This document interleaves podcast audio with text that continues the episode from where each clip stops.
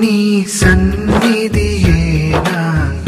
ఆశ్రయం దేవా నీ వాక్యమే తోడుగా అనుదినం ప్రభువా. మహిమగలన యేసురాజా మహిమగలన యేసురాజా.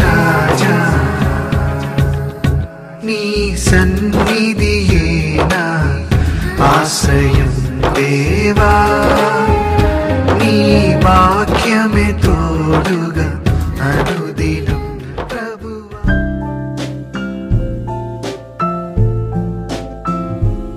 ప్రేస్ ద లాడ్ నేను మీ సిస్టర్ దివ్య డేవిడ్ని నీ సన్నిధి అనే కార్యక్రమానికి మీ అందరికీ నా ఆహ్వానం పలుకుచున్నానండి. లూయ దేవుని దృష్టిలో మీరు చాలా గొప్పవారిగా స్పెషల్ పీపుల్గా ఉన్నారని నేను మాత్రం దృఢంగా నమ్ముతున్నానండి. అవునండి. దేవుడు మనల్ని ఎంతగానో ప్రేమించేవాడండి. మనిషిగా పుట్టిన మనకి దేవుడు ఎన్నో ప్లాన్స్ వేశాడని ఒక లక్ష్యాన్ని పెట్టాడని మన జీవితంలో అది పూర్తి చేసినాకనే దేవుడు మనల్ని పిలుచుకుంటాడని ఆ లక్ష్యం ఏంటో చాలామందికి తెలియదండి ఈ దినము ఈ వాక్యం ద్వారా దేవుడు మీ పట్ల ఉన్న ప్రణాళిక ఏంటో నీవి లోకానికి వచ్చావంటే ఖచ్చితంగా ఏదో ప్రయోజనం ఉందని. నీ వల్ల ఈ లోకంలో ఏదో కార్యము జరగబోతుందని దేవుడు నన్ను మీ ముందు పెట్టి చెప్పిస్తా ఉన్నాడండి. కీర్తనకారుడు రాస్తున్నాడు. నలభై కీర్తనలో మన పట్ల దేవునికి విస్తారమైన తలంపులు ఉన్నాయని అవి లెక్కకు మించి ఉన్నాయని. విస్తారములు కాదండి బహు విస్తారం. మన పట్ల శ్రద్ధ నిలిపేవారు ఎవరు? ఒకవేళ మీరు అనుకుంటున్నారా నా తల్లి నన్ను పట్టించుకోదు. నా తండ్రి నన్ను మర్చిపోయాడు. నా జీవితం ఇంతేనా? ఇంకా నేను ముందుకు వెళ్ళలేనా నా వల్ల ఏమి ప్రయోజనం లేదా అని మీరు అనుకున్నట్లయితే ఈ దినము దేవుడు చెప్తున్నాడు. నేను నీ గురించి తలస్తున్నాను. నా దృష్టి నీ మీద ఉంది. నా ధ్యాస నీ మీద ఉంది. ఎవరు పట్టించుకుంటున్నారో పట్టించుకోవట్లేదో నీకు అనవసరము. నీ జీవితం పట్ల నాకు ప్రణాళిక ఉంది. దేవుడు చెప్తున్నాడమ్మా. అయ్యా మరి మీరు ఎలా జీవిస్తున్నారండి? ప్రయోజనము లేకుండా ప్రతి దినము ప్రతి క్షణము తింటున్నామా త్రాగుతున్నామా పడుకుంటున్నామా లేస్తున్నామా తిరుగుతున్నామా మళ్ళా ఇంటికి వస్తున్నామా? ఇదేనా? మీ జీవితానికి ఒక ప్రయోజనం ఉందని మీకు తెలుసా? ఎందుకు ఊపిరి పీల్చుకుంటున్నారో మీకు తెలుసా? ఎందుకు బ్రతుకుతున్నారో మీకు తెలుసా? మీ ఎడల ఏదో ప్రణాళిక దేవుడు కలిగి ఉన్నాడని మీకు తెలుసా? ఏ పని ముట్టుకున్నా నేను ఓడిపోవాలని పని చేస్తున్నాను అని ఎవరైనా అంటారండి? నేను జీవిస్తున్నా కానీ ఓడిపోవాలని జీవిస్తున్నాను అంటారండి? లేదండి. ప్రతి ఒక్కరూ గెలవాలని ప్రతి ఒక్కరు సక్సెస్ చూడాలని కోరుకుంటారు. కానీ నేను ఓడిపోతాను నాకు అదృష్టము లేదు నాకు లక్ లేదు ఇవన్నీ మాట్లాడకూడదండి. We're not bound to fail we're bound to be successful అండి. హలెలూయా లక్ లేదండి నాకు. నా తలరాత ఇలా ఉందండి. ఎవరో చేతబడి చేస్తున్నారండి. అందుకే నా బ్రతుకు ఇలా ఉందండి. అనకండి. దేవుని దృష్టిలో నీ జీవితం చాలా విలువైనదిగాను ఉంది. ఎన్ని అడ్డంకులు వచ్చినా ఆయన మిమ్మల్ని కాపాడుతాడు. చూడండి యశా గ్రంథం నలభై రెండు అధ్యాయంలో గ్రుట్టి వారి కనులు తెరుచుటకును బంధింపబడిన వారిని చెరసాలో నుండి వెలుపలకి తెచ్చుటకును చీకటిలో నివసించు వారిని బందీ గృహంలో నుండి వెలుపలకి తెచ్చుటకును. యెహోవానగు నేనే. నీతి విషయములలో నిన్ను పిలిచి నీ చేయి పట్టుకుని ఉన్నాను. నిన్ను కాపాడి ప్రజల కొరకు నిబంధనగాను అన్యజనులకు వెలుగుగాను నిన్ను నియమించి ఉన్నాను. హలెలుయ చూడండి ఈ వాక్యము యేసు ప్రభు నీతో మాట్లాడుతున్నాడు. ప్రజల కొరకు నిబంధంగా నియమించడానికి నీతి విషయంలో నేను పిలుచుకొని నీ చేయి పట్టుకొని నడిపిస్తున్నాడంట. ఏంటండి? దేవుడికి మన పట్ల ఎంతగానో ప్రణాళిక కలిగి ఉన్నాడండి? ఒక నిబంధనగా మనల్ని నిలబెట్టాలనుకుంటున్నాడండి. అన్య జనులలో ఒక వెలుగుగా మనల్ని నిలబెట్టాలనుకుంటున్నాడండి. అంతేకాని నా జీవితము వ్యర్థము నా జీవితము వేస్ట్ అనకండి. God wants you to succeed. అదే చెప్తున్నాడండి వాక్యంలో. పది సంవత్సరాలు నిన్ను నీ బంధువులు నీ మిత్రులు నీ స్నేహితులు పక్కింటి వారు పొరుగింటి వారు వారందరూ కూడా నేను చూసి హేళన చేశారా? అయితే దేవుని చేతికి మీ జీవితాన్ని అప్పచెప్పండి. పది సంవత్సరాల తర్వాత వారు ఆశ్చర్యపడిపోతారు. ఏంటి నువ్వేనా? ఇలా మారిపోయావేంటి? ఏంటి అంటే దేవుడి లక్ష్యము నీలో జరగబోతుంది. దేవుని యొక్క ప్లాన్ నీ ద్వారా ఈ లోకంలో జరగబోతుంది. అందరు ఆశ్చర్యపడిపోవాల్సిందే. హల్లెలూయా. ఎనభై సంవత్సరాలు జీవిస్తున్నానండి. నాకు ఇంత లాంగ్ లైఫ్ అలా కాదండి దేవుని దృష్టిలో. ఎన్ని సంవత్సరాలు జీవిస్తున్నావు అని కాదు. ఎంత ప్రయోజనకరంగా ఉంది నీ జీవితం. How effective you are living అవునండి. మన జీవితంలో ప్రతి అడుగు అడుగున ప్రతి దినము దేవుని గ్రంథంలో లిఖితమైందంట అండి చూడండి తొంభై ఒక కీర్తనలో మోష ఒక చక్కని ప్రార్థన చేస్తాడండి. పన్నెండో వచనంలో మా దినములు లెక్క పెట్టుట మాకు నేర్పించు అని ప్రార్థన చేస్తాడండి. ఎవరండి? భక్తుడైన మోషే. మోషే ఇలా ప్రార్థన చేస్తున్నాడండి. మా దినములు లెక్కించటం మాకు నేర్పించు అంటున్నాడు. ఎందుకండి ఇలా అన్నాడు? అసలు మోషే ఎవరండి? దేవుడు మోషే పట్ల ఉన్న ప్రణాళిక చూసినట్లయితే అందరూ చచ్చిపోవాలి. మోషే కూడా చచ్చిపోవాలి చిన్నతనంలోనే. కానీ దేవుడు నలభై రెండో యశ గ్రంథంలో నేను నిన్ను కాపాడుతాను ఎందుకంటే నేను పిలుచుకున్నానని చెప్పాడు కదా అదే అక్షరాల మోష జీవితంలో నిజమైందండి. దేవుడు మోషని పిలుచుకున్నాడు కాబట్టి మోషని కాపాడాడు. చనిపోకుండా ఎవరు హతమార్చకుండా జాగ్రత్తగా తల్లిదండ్రులకి ఒక చక్కని తలంపు పెట్టాడండి. తల్లిదండ్రులారా మీ బిడ్డల్ని మీరు మీరే శపించుకుంటున్నారా? ఒక్కసారి ఆలోచించేయండి. నా బిడ్డ ద్వారా ఈ లోకంలో ఏదో జరగబోతుంది. నా బిడ్డ దేవుని దృష్టిలో గొప్ప వ్యక్తి అలాగే నా దృష్టిలో కూడా గొప్ప వ్యక్తి. మోషే తల్లిదండ్రులు అలా అనుకున్నారు. తల్లి అలా అనుకొని మోషేని దాచిపెట్టింది. మూడు నెలలు దాచిపెట్టింది. ఇంకా దాచిపెట్టనులే ఇంకా పెద్దగా అయిపోతున్నాడు ఇంకా వాడిని చంపేయాల్సి వస్తుందేలే అనుకోలేదండి. ఆ యొక్క పెట్టెలో దాచిపెట్టి నదిలో పెట్టినప్పుడు విశ్వాసముతో ప్రార్థన చేసి ఉండొచ్చు కదా? ఫరో యొక్క గృహంలోకి వెళ్ళిపోయాడు మోషే. ఆ తర్వాత ఏం జరిగిందండి? నలభై ఏండ్లు దేవుడు ఎడారిలో ఉంచినప్పుడు ఆయనకు ట్రైనింగ్ ఇచ్చి ఆ నలభై ఏండ్ల తర్వాత మోషే ఎవరు తెలుసా అని ఆదికాండం నిర్గమాకాండం లేవికాండం సంఖ్యాకాండం ద్వితీయోపదేశకాండం రాసిన గొప్ప దైవజనుడండి. దేవుడు నా పట్ల ఏదో లక్ష్యం కలిగి ఉన్నాడు. అది నేను ఖచ్చితంగా చేస్తాను. ఇహలోకపు భోగాల వైపు చూడడం కానీ ధనం వైపు చూడడం కానీ నేను ఒక రాజు కుమారుని కదా అని చూసుకోలేదండి. దేవుని వైపు చూశాడు. దేవుడు చూపించాడు నీ లక్ష్యం ఇది మోషే. నువ్వు ఒక లీడర్గా నువ్వు నిలబడబోతున్నావు ఈ దినము నీకు నాకు అటువంటి లక్ష్యం కలిగి ఉన్నామా? దేవుడు మనకి ఏమైనా దర్శనం పెట్టున్నట్లయితే ఆ లక్ష్యం వైపు ఆ గురి వైపే మనం పరిగెత్తుతున్నామా? లేదా మనం టైం వేస్ట్ చేస్తూ ఉన్నామా? మోష అంటాడు మా దినములు లెక్కించుట మాకు నేర్పించు. ఎనభై సంవత్సరాలు సేవ స్టార్ట్ చేశాడు మోషే. యవనస్తునికి ఎంత బలం ఉంటుందో ఎంత చక్కని కనుదృష్టి ఉంటుందో. ఎంత యుద్ధం చేయగలుగుతాడు? అటువంటి బలముతోనే ఉన్నాడంట మోషే చనిపోయేదాకా కూడా. అవునండి లక్ష్యం అండి ఏం చేయాలండి? టైం వేస్ట్ చేయమంటున్నాడు దేవుడు. దినమును గడియలు లెక్క పెట్టే దేవుడు అండి మన దేవుడు. ఈ దినము ఒకవేళ మీ జీవితాన్ని చూసి దేవుడు విసిగిపోతున్నాడా? మీరు చేసే పనులను బట్టి మీరు టైం వేస్ట్ చేస్తూ ఉంటుంటే దేవుడు ఎంత కృంగిపోతాడు? ఎందుకంటే ఇది ఆయన ఇచ్చిన జీవితం కదండి. మరి ఆయన కొరకు సమర్పించుకోరా? ఒకరోజు అంట డిఎల్ మూడి గారు ఒక హీరోయిన్ ఇంటికి వెళ్ళారంట. దేవుని సువార్త చెప్పాలని టాప్ హీరోయిన్ ఇంటికి వెళ్ళారంట. వెళ్ళినప్పుడు ఆ హీరోయిన్ ఎంతో చక్కగా డిఎల్ మూడి గారిని పాస్టర్ గారు రండి లోనికి అని చెప్పి చక్కగా కాఫీ ఇచ్చి నీళ్ళు ఇచ్చి ఆప్యాయత చూపించి వచ్చిన అతిథికి చక్కని సేవలు చేస్తూ ఉన్నప్పుడు డిఎల్ మూడి గారు అంటున్నారంట అమ్మా నువ్వు ఎంత చక్కని హృదయం కలదాను అందం ఉందే అనుకున్నా కానీ నీ హృదయం కూడా చాలా మంచిదే అమ్మా. మరి దేవునికి నీ హృదయాన్ని ఎప్పుడు ఇస్తావు అని అడిగాడంట. అడిగిన వెంటనే హీరోయిన్ అంటుందంట ఇప్పుడే వరుసగా నాకు మూడు హిట్లు వచ్చినాయి ఈ మూవీస్లో. ఇప్పుడే నాకు బాగా డబ్బు వచ్చే సమయం అండి. తర్వాత అందము పోయాక నేను ఏమి చేయలేను ఇంత డబ్బు సంపాదించలేదు. ఇదే సరైన సమయం అయ్యా. నేను ఇప్పుడే కదా సంపాదించుకునేది. ఆ తర్వాత వస్తానులేండి. దేవుని దగ్గరికి అన్నదంట ఈ హీరోయిన్. అప్పుడే డిఎల్ మూడి గారు కాఫీ తాగుతూ తాగుతూ సగంలోనే ఆపివేసి ఆ కాఫీ ఆమె చేతికిచ్చి ఇప్పుడు నువ్వు తాగు నా ఎంగిలి అన్నాడంట అండి. అన్న వెంటనే ఈ హీరోయిన్కి కోపం వచ్చేసిందంట. ఏంటి? అసలు నువ్వు పాస్టర్ గారివేనా? నీవు తాగిన సగం కప్పులోని ఎంగిలి నేను తాగాల? ఇదేనా నీ ఆత్మీయత? ఇదేనా నీ సంఘానికి నువ్వు నేర్పించేది? నువ్వు పరిశుద్ధుడువు కావా?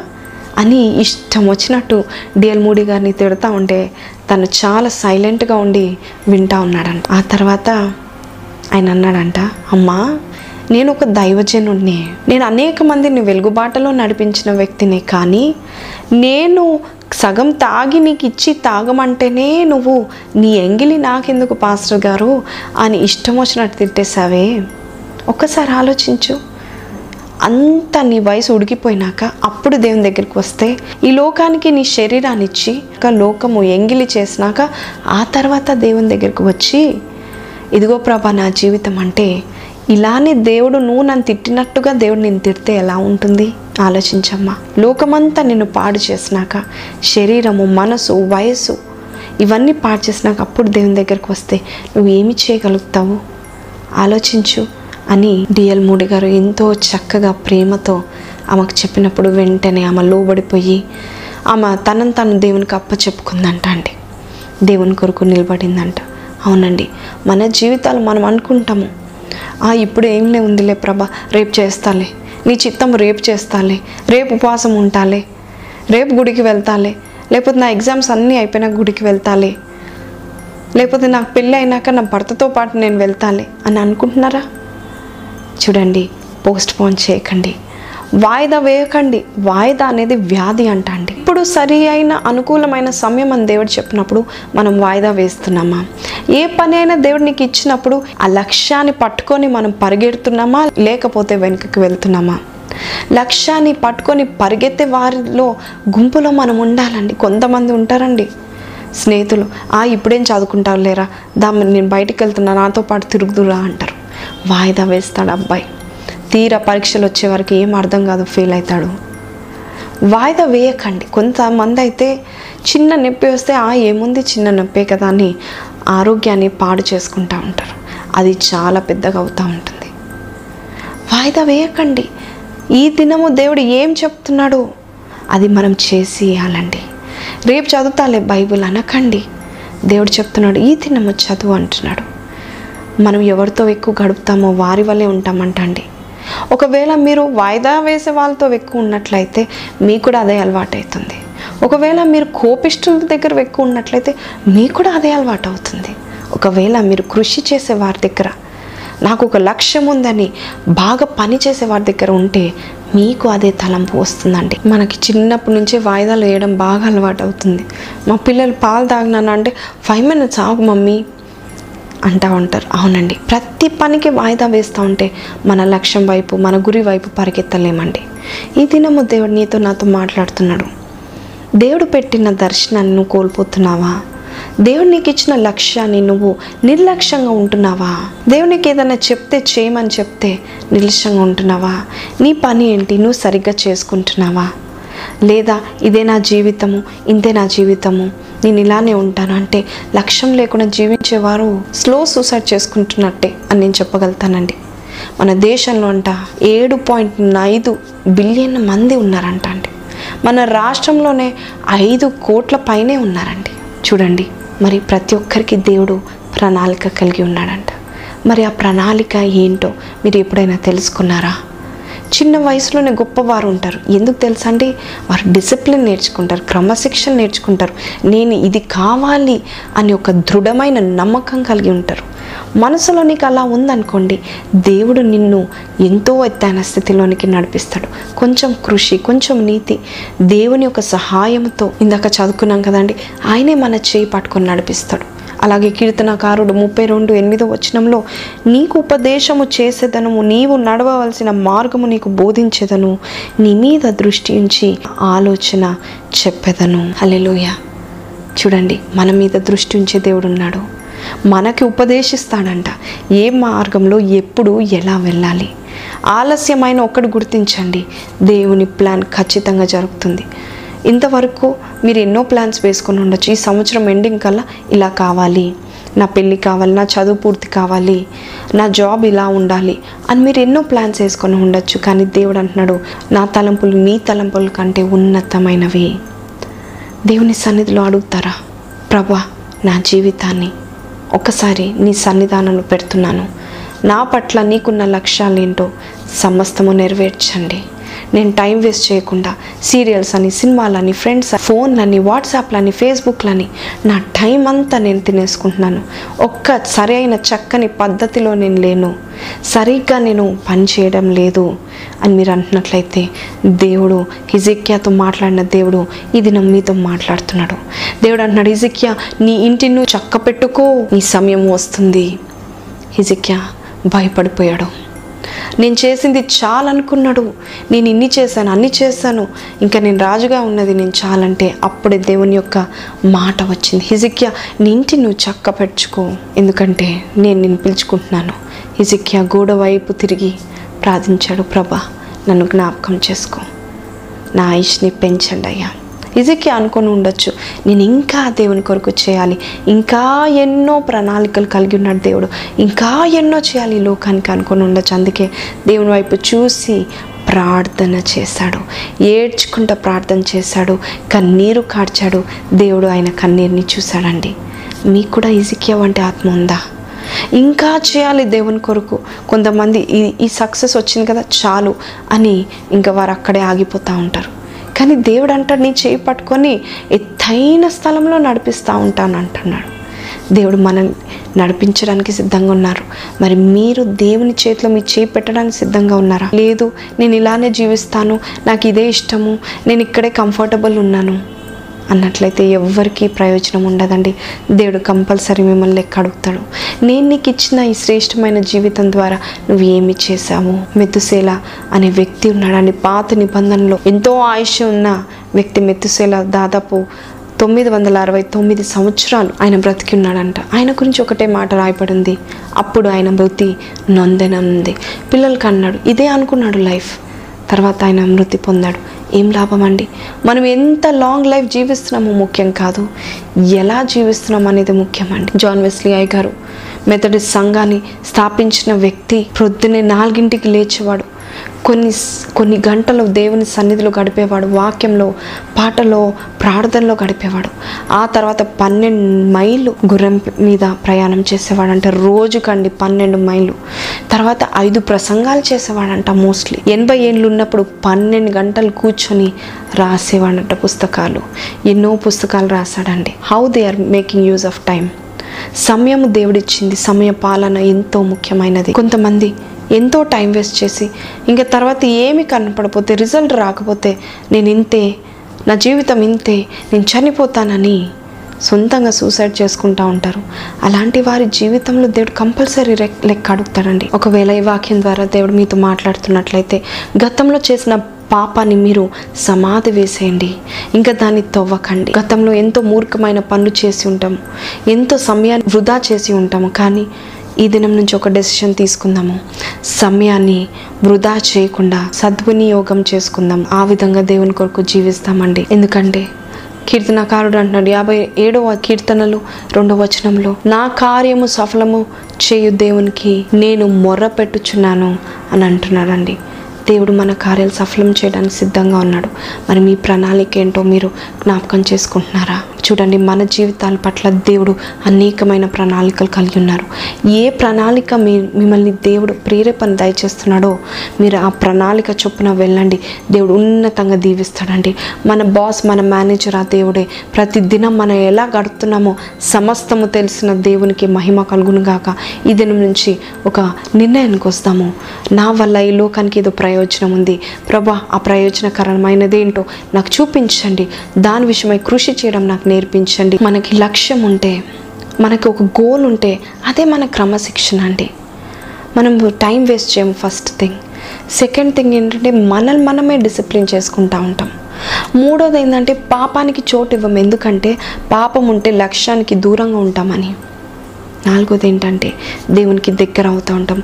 పరలోకం నుండి శక్తిని పొందుకుంటూ ఉంటాం. మనము లక్ష్యం కలిగి ఉంటే మన నడవడి మన ప్రతిదిన పనులు మన మాటలు మన వైఖరి మారిపోతుంది. ఒకవేళ దేవుడు ఈ వాక్యం ద్వారా మీతో మాట్లాడినట్లయితే ఇంతవరకు టైం వేస్ట్ చేసి టీవీల ముందని ఫ్రెండ్స్తో అని లేకపోతే ఇంకో కాలక్షేపం ముస్లమ్మ ముచ్చట్లని టైం వేస్ట్ చేస్తున్నామా? లేకపోతే సోషల్ మీడియాలో ఫేస్బుక్లో ఇన్స్టాగ్రామ్లో ఈ వాట్సాప్లతో మనం టైం వేస్ట్ చేస్తున్నామా దేవుడు లెక్క అడుగుతున్నాడండి నేను నీకు ఒక జీవితాన్ని ఇచ్చాను. ఆ జీవితము వెలుగుమయంగా మార్చుకో అంటున్నాడు. కాబట్టి మీరు ఒకవేళ ఈ వాక్యం చేత పట్టబడినట్లయితే కలుమూసుకోండి దేవుని సన్నిధిలో అడుగుదాం. స్తోత్రాడ గొప్ప దేవ నీకు వందనాలు స్థుతులు స్తోత్రాలు చెల్లిస్తున్నాను. ఈ దినము నాతో మాతో మాట్లాడారు నీకు వందనాలు. దేవా ఎస్ రాజా విన్న వాక్యాన్ని సాతాన్ని ఎత్తిపోకుండా నీవే కాపాడండి నీవే తోడుగుండండి ప్రభా. బిడ్డలకి లక్ష్యం కలిగి జీవించేలాగా సాయం చేయండి. వారి జీవితాల పట్ల అనేకమైన ప్లాన్స్ ఉండే వాళ్ళకి బయలుపరచండి అయ్యా. తండ్రి గర్భం లేని వారికి గర్భం దయచేయండి. ఆర్థిక ఇబ్బందులతో ఉన్న వారికి ఆర్థిక ఇబ్బందులు కొట్టివేయండి ప్రభా రాజా అనారోగ్యంలో ఉన్న వారికి ఆరోగ్యము దయచేయండి అయ్యా.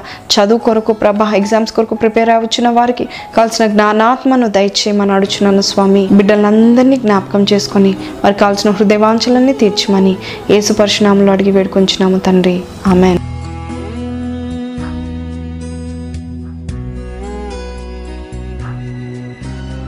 ప్రైజ్ లాడ్ అండి. చక్కని వాక్యం ద్వారా మీరు బలపరచబడుతున్నారని ఈ కార్యక్రమాన్ని క్రమం తప్పక చూస్తున్నారని ప్రతి వాక్యం మిమ్మల్ని హత్తుకుంటుందని దేవుడు మీతోనే మాట్లాడుతున్నాడని అనేక మంది మాకు ఫోన్ల ద్వారా మెసేజ్ల ద్వారా చెప్తా ఉన్నారు.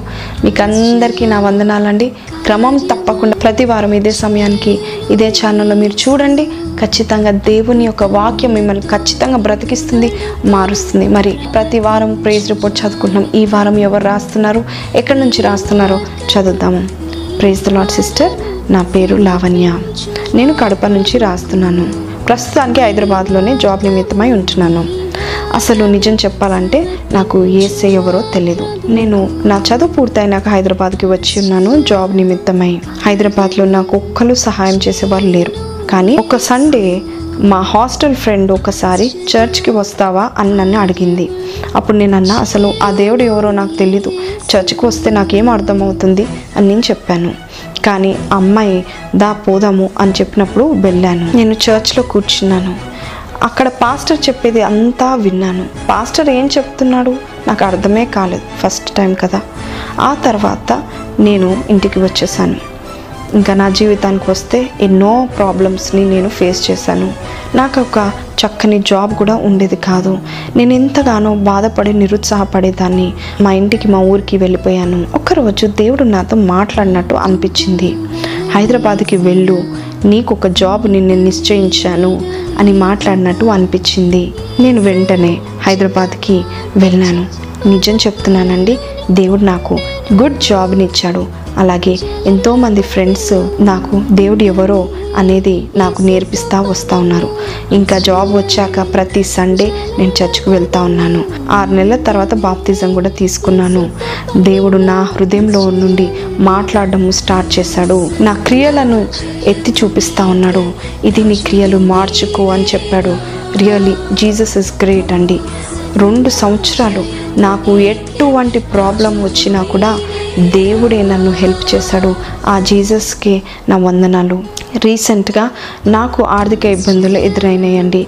మా ఇంట్లో ఇబ్బందుల వల్ల ఎంతగానో నిరుత్సాహపడతా ఉన్నాము. అప్పుడు నేను దేవునికి ప్రార్థన చేశాను ప్రభా నాకు సహాయం చేయండి అని అయితే ఒకరోజు నాకు తెలియకుండానే దివ్యా డేవిడ్ సిస్టర్ది మెసేజ్ నేను యూట్యూబ్లో విన్నాను. వెంటనే నాకు అనిపించింది అది దేవుడే నాతో మాట్లాడాడు అని అనిపించింది. ఫోన్ నంబర్ తీసుకొని దివ్యా సిస్టర్కి ఫోన్ చేశాను. నా ప్రాబ్లమ్స్ అన్నీ కూడా తనకి చెప్పాను. నా విషయమై ప్రార్థన చేసింది. రియల్లీ ఒక నెల తర్వాత ఒక పెద్ద మిరకల్ నా జీవితంలో జరిగింది.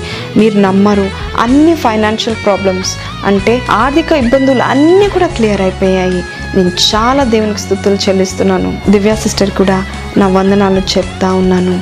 వన్ మంత్లోనే దేవుడు మా అప్పులన్నీ తీర్చేశాడు. అంతేకాదండి ఇంకొక ప్రాబ్లం వచ్చిందండి. మా అమ్మమ్మ గారికి పెరాలిసిస్ వచ్చిందండి. కుడి ప్రక్కనంతా కూడా పెరాలిసిస్ వచ్చింది. ట్రీట్మెంట్ తీసుకుంటా ఉన్నారు. కానీ ఎటువంటి ఫలితం లేదు. నేను చాలా బాధపడిపోయాను ఆమె విషయమై. నేను ఏడ్చేదాన్ని ప్రతిదినం ఏడ్చేదాన్ని. అయితే మళ్ళా తిరిగి నాకు దివ్య డేవిడ్ సిస్టర్ గుర్తొచ్చారు. నేను ఫోన్ చేశాను. మా గ్రాండ్ మదర్ యొక్క ప్రాబ్లం గురించి నేను చెప్పాను. తను కూడా ప్రార్థన చేసినాక పది రోజుల్లోనే మా గ్రాండ్ మదర్ లేచి నిలబడుతుంది స్లోగా నడుస్తుంది. తన చేయి మెదులుతుంది కదుపుతుంది. జీసస్ ఇస్ సో గ్రేట్ అమ్మా. నేను ఎంతో హ్యాపీగా ఉన్నాను. నిజంగా దేవుడు నన్ను ఎందుకున్నందుకు నీకు happy? Thanks to Divya sister from me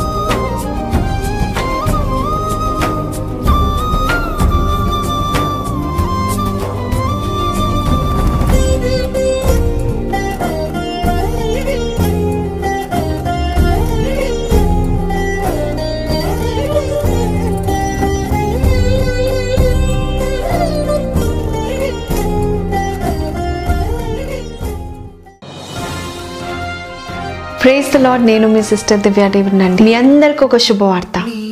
ప్రతి ఆదివారము ఉదయం పదింటి నుండి ఒంటి గంట వరకు గచ్చిబౌలి ప్రాంతంలో దేవుని ఆరాధనలు జరుపుతున్నామండి. దేవుని ప్రత్యక్షత చూడాలనుకున్నట్లయితే దయచేసి రండి. మా address S banquet hall the so assembly second floor Karachi bakery పైన గచ్చిబోలి. దేవుని ఆరాధిస్తాము. మెండైన దీవెనలు ఆత్మకార్యాలు మన జీవితాల్లో చూద్దాము. గాడ్ బ్లెస్ యూ ఈ ప్రోగ్రామ్ని చేయడానికి కొంతమంది ఫ్రెండ్స్ అలాగే కొంతమంది విశ్వాసులు ఇంతగానో సహకరిస్తూ ఉన్నారు కాబట్టి వారందరికీ కూడా నా వందనాలండి. మీరు కూడా ఒకవేళ వాకింగ్ చేత పట్టబడినట్లయితే దేవుడు మిమ్మల్ని ప్రేరేపించినట్లయితే ఈ కార్యక్రమాలు అనేకములు ముందుకి రావాలనుకున్నట్లయితే దేవుడు ప్రేరేపిస్తే మీరు మీ వంతు మీ యొక్క సహాయంని అందించగలరు. దేవుని యొక్క రాజ్యం మనం అందరం కడదామండి దేవుని సన్నిధిలో మనం ఇంకా బలపడి ఆయన రాకడ వచ్చేంత వరకు కూడా సిద్ధమైన మనసుతో ఎదురు చూడాలని నేను కోరుచున్నాను. దేవుడు మీ అందరినీ దీవించునుగాక. God bless you